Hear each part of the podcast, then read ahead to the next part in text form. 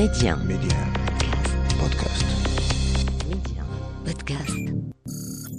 فجأة هرب الجاسوس السوفيتي أناتولي غوليتسين إلى الغرب.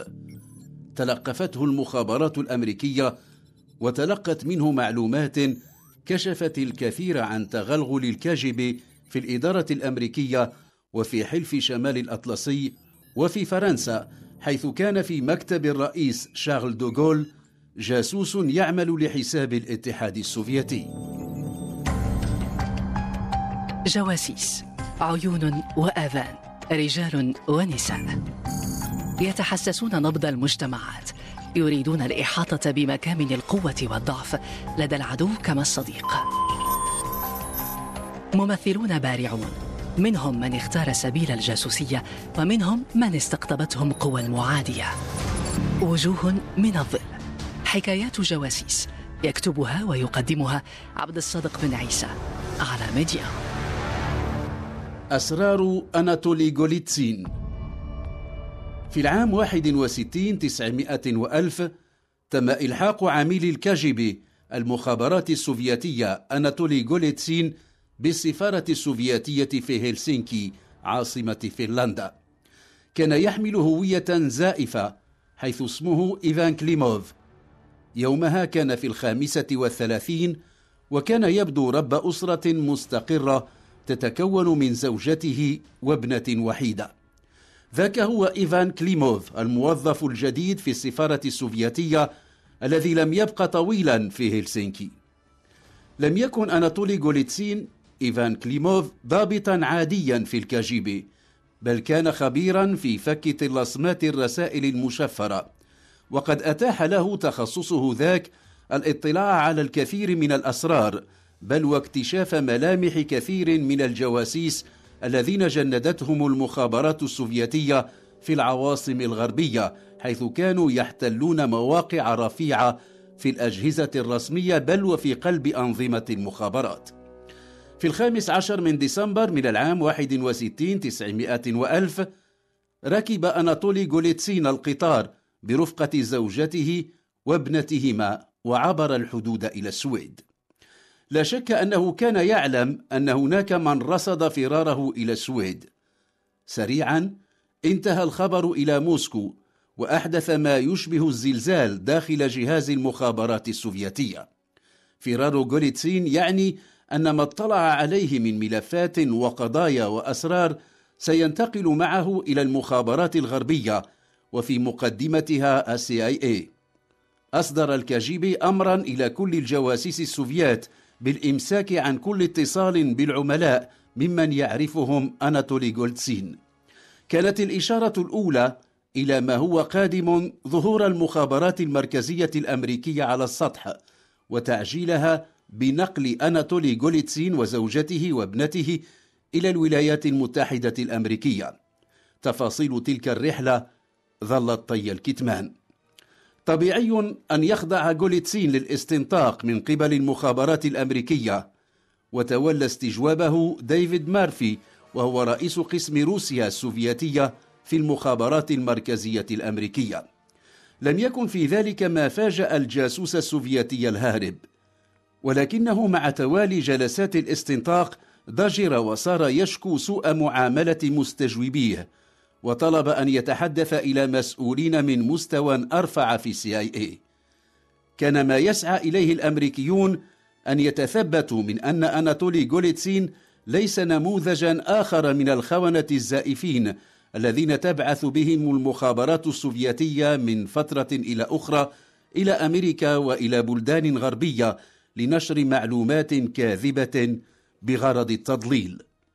خلص ديفيد مارفي إلى أنه يرى ضعيفة إمكانية الوثوق في غوليتسين الذي صار يحمل لدى محققي المخابرات المركزية الأمريكية اسم مارتيل. وأسندت مواصلة الاستنطاق إلى جيمس أنجليتون مدير دائرة محاربة التجسس. لم تكن الخطة الأولى في استجواب الجاسوس السوفيتي الهارب تتيح تصورا مكتملا لحجم ما يحمله معه من معلومات. ما يحمله يتجاوز حدود الولايات المتحدة الأمريكية ويمتد إلى فرنسا إلى مستوى رئاسة الجمهورية. قدم غوليتسين أو مارتيل وصفا لجاسوس كامن داخل جهاز المخابرات الأمريكية لم يكن يعرف له اسما غير ساتشا، وهو الاسم الذي يحمله في سجلات الكاجي بي. وبغير قليل من ريبة واستغراب أمضى جيمس أنجليتون سنوات في البحث عن ساتشا، واتهم أكثر من موظف في CIA بأنه ساتشا دون أن يتمكن من اكتشافه حقا. مع ذلك فإن المعلومات التي قدمها غوليتسين مكنت من الكشف عن جواسيس سوفيات في كل البلدان الغربية، ومنهم كيم فيلبي، وكان ضابطا ممن يعتمد عليهم في المخابرات البريطانية MI5. وقد تبين أنه على امتداد مساره المهني كان عميلا للمخابرات السوفيتية. ومن الذين كشفتهم معلومات غوليتسين الدبلوماسي البريطاني دونالد ماكلين، الذي تحول إلى عميل للمخابرات السوفيتية منذ العام 1900 وجي بورغيس الذي كان من ضباط MI5 المخابرات الإنجليزية، والذي تحول إلى جاسوس للسوفيات.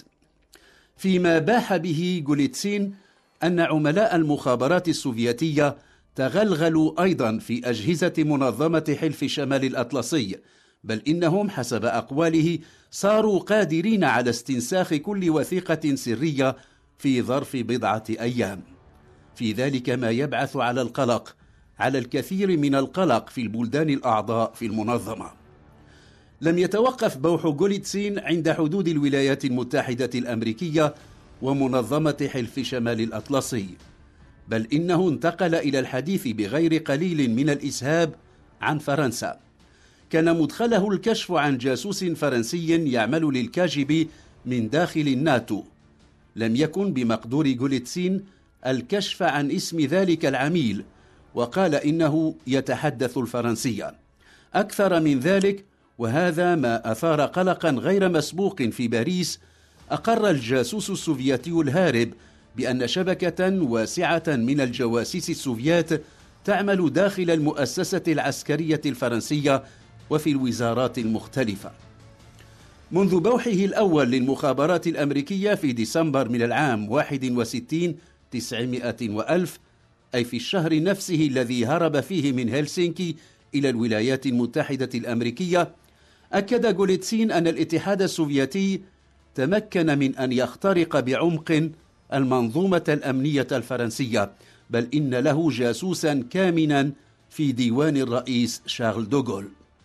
في تلك المرحلة ومنذ أواخر 1950 كانت العلاقات الفرنسية الأمريكية تمر بمرحلة من الفتور، وكان مرد ذلك إلى أن الأمريكيين والبريطانيين أحدثوا غداة الحرب العالمية الثانية شبكة للتجسس جعلوا لها باريس مقرا. كان الغرض الأول من ذلك التجسس على الاتحاد السوفيتي، ولكن مع الإبقاء على إمكانيات التجسس على تطور الوضع السياسي في فرنسا. كان الفرنسيون على وعي بوجود تلك الشبكة التجسسية، وكانوا يتحملون وجودها على مدى 50 القرن الماضي. كان الرئيس الفرنسي الجنرال شارل دوغول ينهج سياسة تقوم على دعم الاستقلال الوطني الذي يقتضي تمكين فرنسا من الحفاظ على أسرارها، وباشر نهجا يفضي إلى تحطيم تلك الشبكات التجسسية، وأوكل تلك المهمة إلى مصلحة المستندات الخارجية ومحاربة التجسس المخابرات الخارجية مع تحديد مستهل يناير من العام 62 900 موعدا للشروع في تنفيذها. باتخاذه تلك الخطوة كان الجنرال دوغول يتوقع فعلا انتقاميا من الولايات المتحدة الأمريكية، بل إنه ظن أن الأمريكيين يقفون وراء منظمة الOIS منظمة الجيش السري، وهي منظمة إرهابية كانت تؤيد بقاء فرنسا في الجزائر. في الولايات المتحدة الأمريكية نقلت المخابرات المركزية إلى الرئيس جون فيت جيرالد كينيدي المعلومات التي باح بها الجاسوس السوفيتي الهارب أناتولي غوليتسين، وضمنها تلك التي تتعلق باختراق المنظومة الأمنية الفرنسية بل ومكاتب الرئاسة.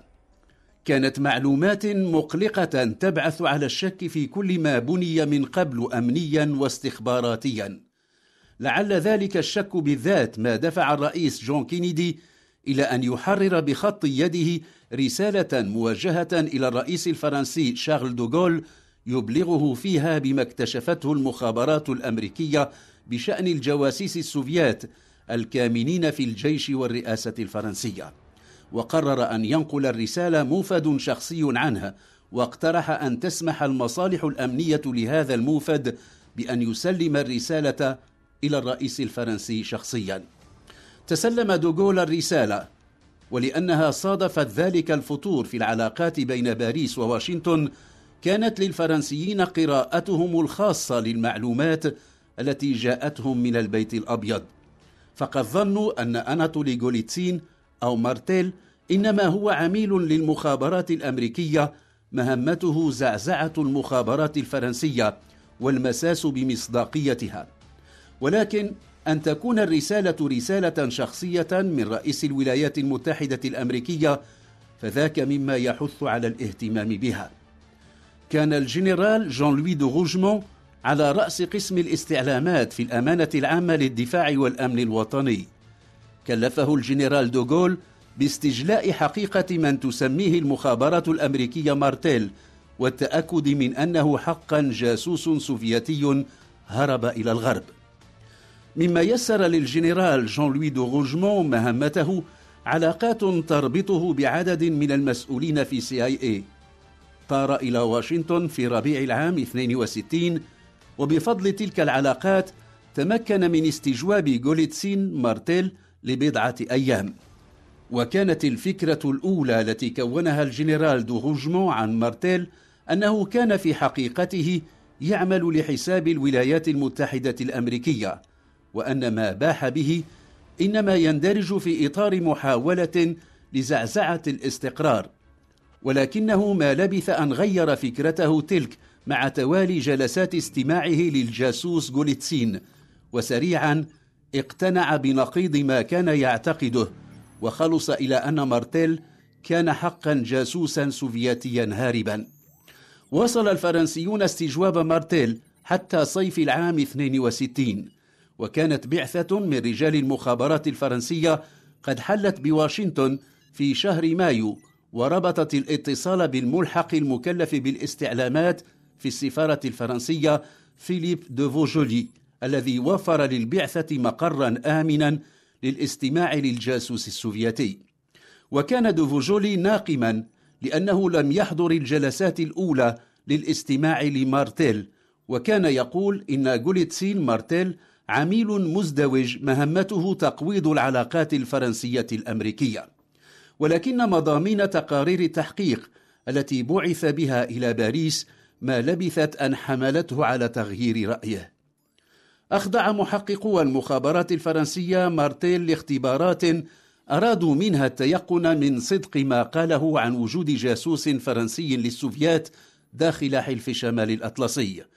كان كل ما يعرفه أن ذلك الجاسوس يتحدث الفرنسية، ولكنه أقنع المحققين حين استطاع التمييز بين وثائق زائفة لحلف شمال الأطلسي وأخرى حقيقية. وليؤيد قوله إن الأجهزة الأمنية الفرنسية مخترقة، قدم وصفا دقيقا لنظام العمل في جهاز المخابرات الفرنسية، بل إنه قدم تفاصيل إصلاحات عرفها هذا الجهاز في العام 58 900 وألف. مكنت تلك المعلومات التي حصل عليها المحققون الفرنسيون من اكتشاف شبكات كاملة للتجسس كانت تكمن في وزارات الداخلية والدفاع والخارجية، كما أكدت وجود جاسوس في مكتب الرئيس شارل دوغول. ثم عادت العلاقات بين باريس وواشنطن إلى التدهور، وخيمت على الأجواء الحيطة والحذر. كان الأمريكيون ينتظرون قرارا سياسيا في باريس بمعاقبة من ذكرهم مارتيل، ولكن الرئيس دوغول حد من حرية جهاز المخابرات في معاقبة المعنيين بالأمر.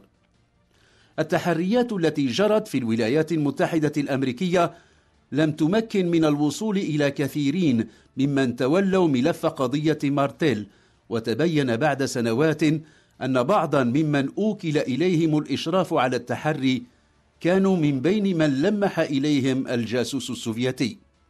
ظل أناتولي غوليتسين في الولايات المتحدة الأمريكية، منح الجنسية الأمريكية في العام 1984، وفي 29 من ديسمبر 2000 توفي في مكان ما من الجنوب الأمريكي. وجوه من الظل، حكايات جواسيس، يكتبها ويقدمها عبد الصادق بن عيسى على ميديا.